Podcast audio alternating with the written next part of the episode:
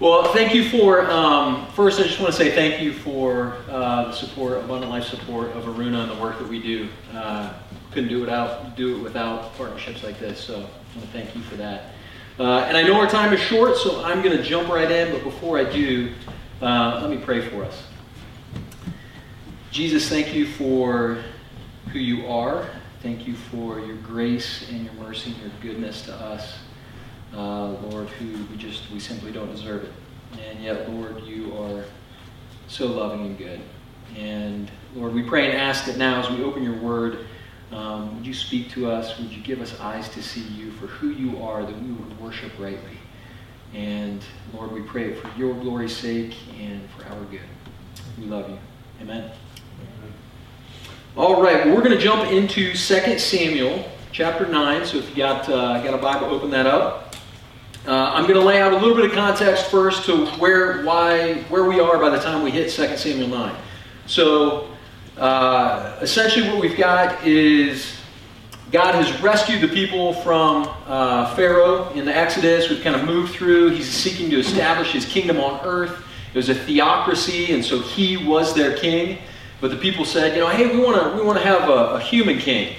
And so God, you know, kind of condescended to that, obliged to that and established a human king. Now, the design was that the king over Israel was then supposed to be a reflection of God as the true king. So the decisions that the, the king of Israel made, the way that the king of Israel acted, you know, from character to action to all those other things, was supposed to essentially be a reflection of God, you know, essentially Christ as the true king. Now, what's interesting is as they start off out of the gate, Saul essentially steps to the fore as the king. Saul didn't do such a good job. But what we do see is that Saul has a son, Jonathan. A guy named Jesse has a son, David. David and Jonathan become really good friends. Now, throughout the course of what Saul's trying to do, you know, he's trying to, you know, win the land. The Philistines come against him. You guys know the story about Goliath and how the Philistines, you know, kind of are, are you know, setting up the Israelites for failure and all that kind of stuff. David steps to the forefront, drops Goliath. Everybody's like, oh my goodness, David. You know, they start singing his praises and that sort of thing. Saul gets very jealous. Well, as, as a few more years pass, David starts to get a pretty significant following. Jonathan, who's essentially in line to the throne when his father dies, in humility recognizes God's unique hand on David. And the two of them have a conversation in 1 Samuel where Jonathan basically says, Hey, David, I see the writing on the wall. You're going to be the king. And when you become king, would you show hesed to my family? Hesed is a, is a Hebrew word that just has loaded with meaning. It's this sort of deep, deeply relational, covenantal, grace filled sort of love that never lets you down. So it's not just the idea of kindness, it's like deeply rooted stuff. David says, Yes, I will do that, Jonathan. Well, after that point, they part. Saul's trying to kill David. David flees. He starts to gather a following. A number of things start to happen. But, but uh, Saul and Jonathan are in battle with the Philistines at one point. They're both killed. 2 Samuel 9 happens 15 years after Saul and Jonathan are killed. Okay? David has ascended the throne, and actually he's won a number of victories. So by the time we're hitting 2 Samuel 9, the nation of Israel is in a really good spot. There's some really neat things that are happening. And as we enter into 2 Samuel 9, the thing that's so cool about this is you've got this massive sort of kingdom work that's happening, but then we have this individual story about an individual person who's seemingly insignificant in the whole scheme of things. And yet we get a picture of the king. 2 Samuel chapter 9 verse 1 reads like this. And David said, Is there still anyone left of the house of Saul that I may show him kindness, that's that word hesed, for Jonathan's sake? Now there was a servant of the house of Saul whose name was Ziba, and they called him to David, and the king said to him, Are you Ziba? And he said, I am your servant. And the king said, Is there still not someone of the house of Saul that I may show the kindness of God to him? Okay, now we gotta we gotta kind of lay out the scenario here, okay? Imagine Ziba's suspicion And here's why he would be suspicious. The ruling king, David, is calling someone from Saul's uh, house, essentially a servant, Ziba, and saying, Hey, Ziba, is there anyone left in the lineage of Saul that I can show him this unoverwhelming sort of uh, kindness, this sort of grace lavish, never let you down, overwhelming goodness? Is there anybody left that I can do that? Now, the reason why Ziba would be really suspicious about that is because in the ancient Near East, anytime a new king ascended the throne, one of the first things that would be done is they would kill off everyone in the, in the previous king's house. They would slaughter. And we see that biblically. It happens with Baasha and, and Zimri and some others. It was just, it was normal practice. It's what happened. So as you can imagine, by, by this time, you've got David saying, Hey, Ziba, anybody, anybody left? And imagine what Ziba's thinking, like, oh, I'm not gonna, I'm not gonna rat out people left in the house of Saul, or you just so you can kill them. But but notice what Ziba says. Ziba says, There is still a son of Jonathan. He's crippled in both feet. Now, I got to be honest, that's a really odd thing to say. If you're asking someone about like a family member or a friend, or, oh yeah, I graduated from such and such, so, I'd say, oh yeah, did you graduate? Yeah, there was this young woman named Stacy. She was in my class, and she had the most messed up toes. what? You, you don't typically share that sort of information. It's, it's, it's kind of an odd add in. But in Old Testament narrative, all the details matter. The reason why Ziba was kind of challenging the king this way is Mephibosheth did have crippled feet. And the belief was that for someone to be crippled meant that they were accursed by God. And so there's a sense in which Ziba is saying, okay, king, you want to show this overwhelming grace, this incredible kindness? Well, guess what? If you do, you're inviting someone who's accursed into the kingdom. What are you going to do? It's an interesting dynamic as, as, as we kind of look at the king. Okay, well, how will the king respond? What will the king do? Again, he's supposed to be a reflection of Christ the true king. And notice what the king says. Where is he? Doesn't even flinch, doesn't even bat an eye, just says, okay, well, where is he? And Ziba says, well, he's in the house of Machir, the son of Ammiel at Lodabar. Now, what this is telling us is he's at the house of Machir, which means that Mephibosheth literally cannot provide for himself. His feet are turned under, calloused from, from being turned under and kind of trying to work his way through the streets. Hands probably calloused from makeshift crutches. Now, what's interesting about this as well is as you picture that picture of Mephibosheth and kind of the shabby clothes and all those, we ask the question okay, well, how did he even become crippled? It's because when the nurse that was caring for Mephibosheth learned that Saul and Jonathan were killed in battle, out of fear of David killing everyone in the house, she scoops up Mephibosheth and tries to flee, and in the process drops him and cripples his feet. It tells us that in 2 Samuel 4 4. So you get this picture, there's all these dynamics that are going on. And David is basically calling Mephibosheth to himself. Now imagine if you're Mephibosheth and you're hanging out in the house of Machir in Lodabar. Feet all curled under, makeshift crutches, shabby clothing, can't provide for yourself, born enemy of the king, and you hear a pounding on the door, and it's the king's guard. And they say, Mephibosheth, the king wants a word with you. Now imagine as Mephibosheth is making that journey with the king's guard by himself alone, no one there to advocate on his behalf. He knows he has nothing to offer. He has no skills, he has no money, he has nothing to offer the king. More than that, he recognizes he is desperately needy. He needs to be provided for. And then on top of that, he's got the enemy's blood running through his veins. he is born of the house of Saul. And during that journey, I can only imagine the things that are going on through Mephibosheth's mind. Thinking about, well, will I be killed? Will I be executed? Maybe I'll just be thrown in prison. I don't know what exactly was going through his mind, but I guarantee you he was not thinking, oh, this is going to be cool. I get to see the palace, hang out with the king. I guarantee that was not on his mind. And so by the time we actually get to this scene, and you kind of picture it in your mind, in, in, in the palace, and the beauty of the palace, and the contrast to Mephibosheth, the contrast was so stark. Because you got, you know, these, these sort of cedar pillars in the palace. You got David in his ornately garbed. You got all the, the soldiers with their, their, you know, their armor and everything. And, and you got the smell of jasmine in the air. And you got the, the picture of bounty in the kingdom. And then you've got Mephibosheth. Turned over feet, calloused, makeshift crutches, shabby clothes. And he steps in, and the contrast is stark. And the contrast is so stark that Mephibosheth recognizes it.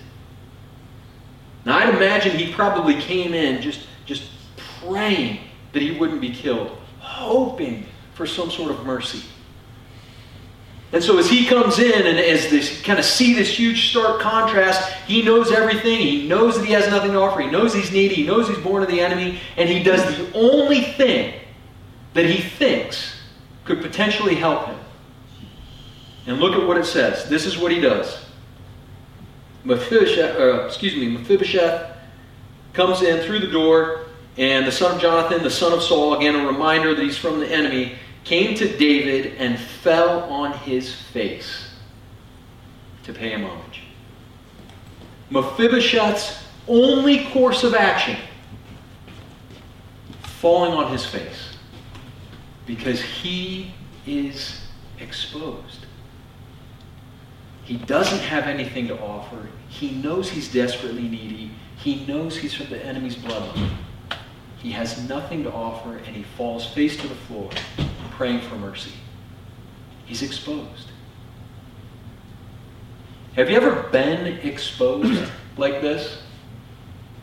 You see, oftentimes, especially, especially, you know, us in the West, we like to try and hide everything, you know, to kind of make sure that we can present the best version of ourselves to everyone. Social media is a perfect example of that. Even when people kind of do the like, oh, I'm going to show you my humble, like, here's my real photo. Even that in and of itself is couched in the idea of trying to present yourself in a way. And so what you get is this sort of picture of trying to hide weakness and trying to hide all these other things to present yourself in a certain way. Mephibosheth doesn't have that option. And I want to submit that when we actually stand before Christ, we don't either.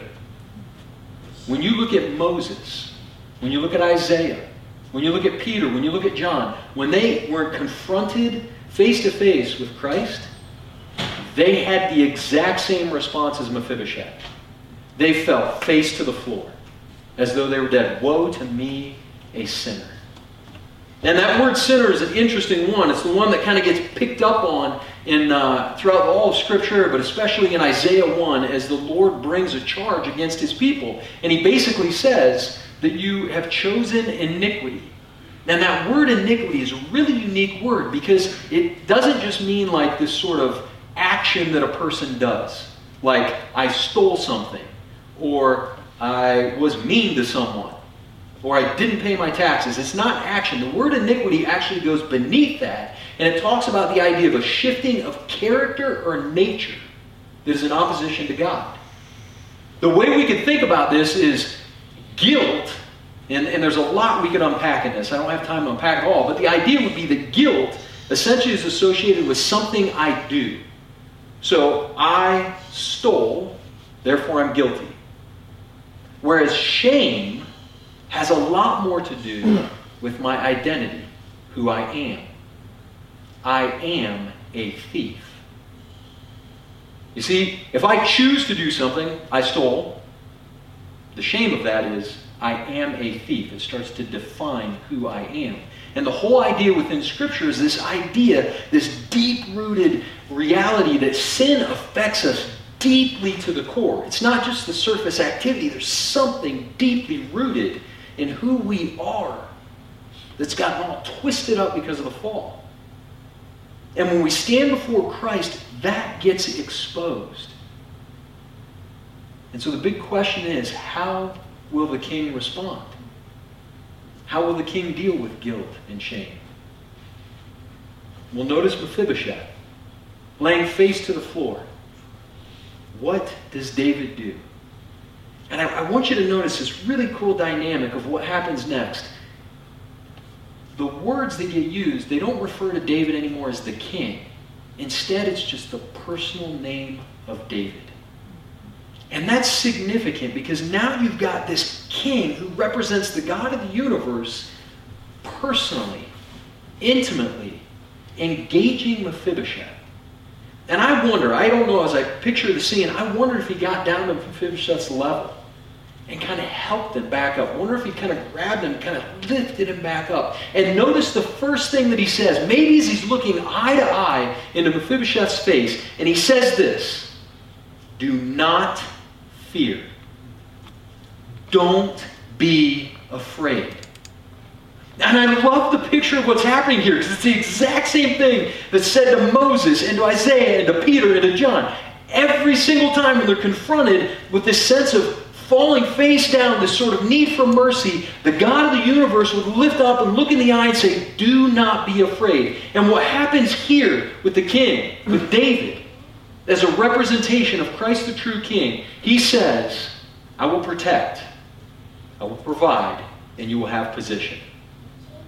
It's beautiful what happens here. He says, You have my protection. In other words, my banner is over you. You are now a part of me, my kingdom, my rule. So my banner is over you. I will protect you. Now that doesn't mean that nothing bad is going to happen to Mephibosheth or us. But what it does mean is that no one can take us from the king's hand. No one. The king owns us. He sets his banner over us. Not only do we have his protection, but we've got his provision. Notice what he says as he's looking face to face with Mephibosheth in verse 7. Do not fear, I will show you kindness. And there's that, that Hesed word again, that deep, covenantal kindness. He says, I will restore to you all the land of Saul your father. You shall always eat at my table. Now, notice this. Mephibosheth is just praying for mercy. Oh, please don't kill me. Now, David could have extended mercy. He could have said, You know what? Mephibosheth, I just want to let you know there's no beef between us. We're cool. You can head back to, to the house of Machir. I just want to let you know that. Put your heart at ease. That would be extraordinary. But this king doesn't just do that, he goes over the top. I mean, way over the top with grace. Look at what he does. The king calls Ziba, the servant, and says to him, All that belonged to the house of Saul is now Mephibosheth's. And you and your sons and your servants, servants shall all till the land for him and bring him produce to your master's grandson to have bread to eat. In other words, not only will I protect you, but I'm going to provide for you. I'm going to give you more land than you could possibly dream that, that you could ever do anything with. There's going to be so much produce coming in, you couldn't eat it in five lifetimes. I'm going to so provide, it's going to be so abundant that you won't even know what to do. And not only that, then the next thing he says, not only is it provision, then he says position. Check it out in, the, in uh, verse 10 there, midway through. But Mephibosheth, your master's grandson, shall always eat at my table. Now get this. He's already said you're going to get all the land, you're going to get all the produce, people are going to harvest it for you and provide it to you. But guess what? The overabundant bounty, you won't even need it. Why? Because you will always have a seat at my table. You will always be seated at my table as one of my own sons. Now, within this culture, to actually sit at table with someone meant that you openly associated with them. It meant that we are in intimate relationship together. We are identified together. That's why Jesus got in so much trouble. Because he would sit down and he'd have conversations with prostitutes. He'd eat with tax collectors, and people were going, well, he's a drunkard. No. He's a loving, gracious king.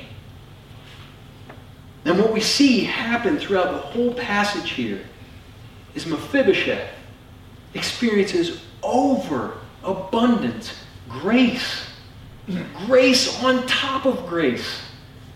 So much that he could never expend it all. He couldn't possibly use it up. And the whole idea here is when we talk about protection, when we talk about provision, when we talk about position, it's not that somehow, oh, wow, this is this this means that God's going to make us rich. No, that's not the point. The point is the abundance of grace that completely overwhelms, that completely covers all need.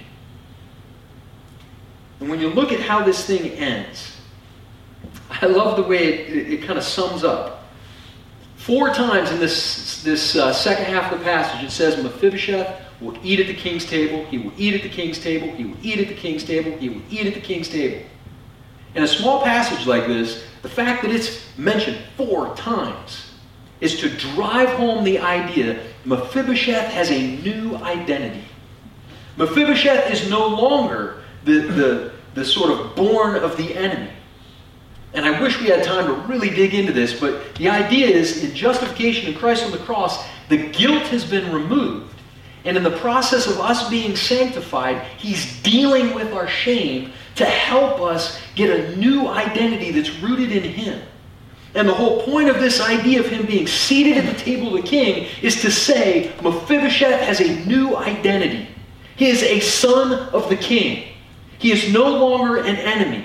He is no longer defined by all those sort of past things. He is now defined by the king who has seated him in honor. That's the story of the gospel. That's our story. That's the beauty of who Jesus is. This is the gospel. He's the king.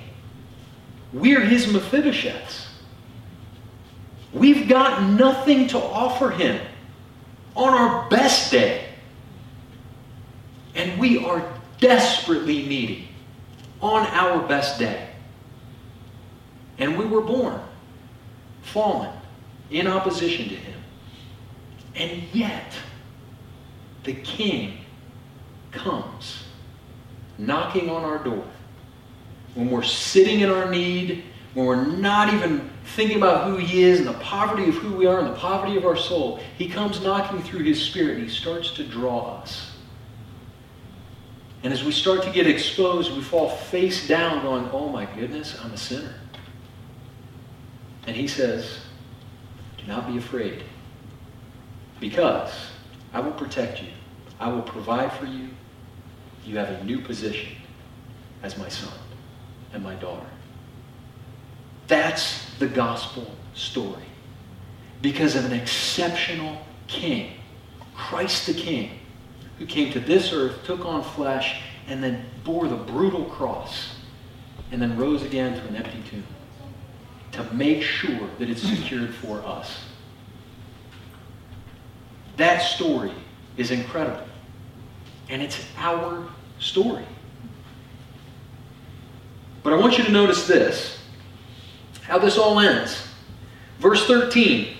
So Mephibosheth lived in Jerusalem, for he ate always at the king's table. It's like this victory cry. And he was lame in both feet. Like, come on.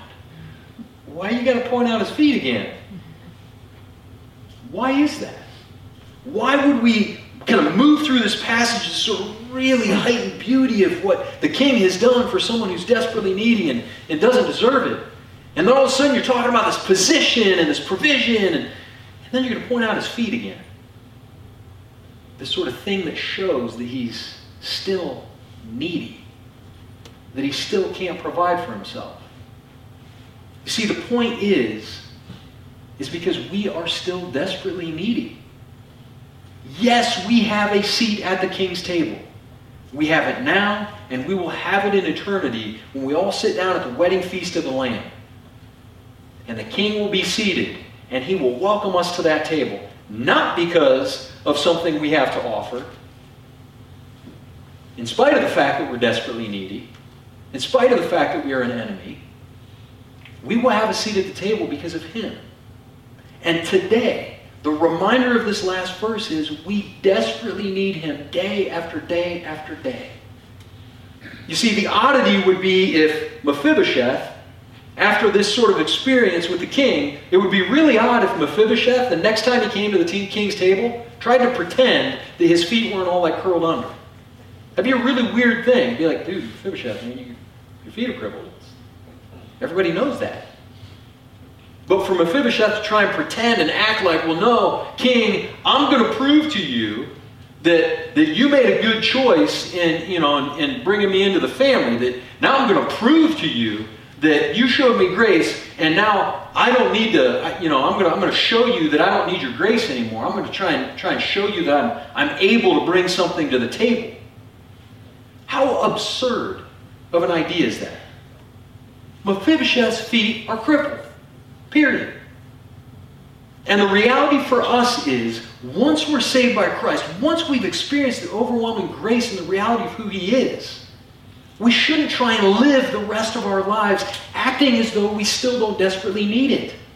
Trying to prove to Him somehow that, hey, you made a good choice. Now I'm going to show you.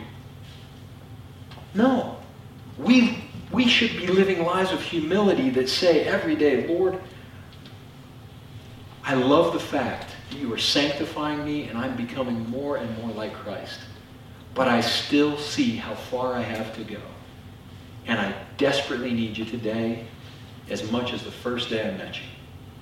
I desperately need you to clean up my heart, transform my life, that I could live a radical life of obedience to bring you honor and glory. I desperately need you.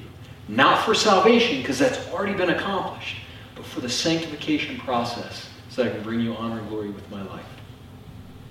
We are the Lord's Mephibosheths. This is our King. And we experience his Hesed, his overwhelming, grace lavished covenant, because we're his children. Let me pray.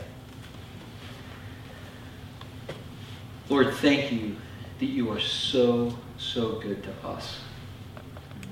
Lord, thank you that though we have nothing to offer, and though we are desperately needy, and though we rebel in our sin, Lord, you extend to us, hesed, an overwhelming, grace-lavished kindness. Lord, we don't deserve it. And yet, Lord, we love it. We love you. We love the fact that you would be so good to us.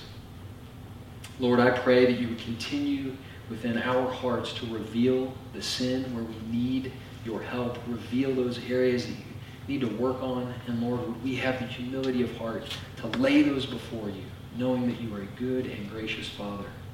And Lord, would you change our hearts and mold us and shape us more into your likeness? Lord, would you help us to live radical lives that bring you honor and glory? Lord, we love you. We pray these things in your name. Amen.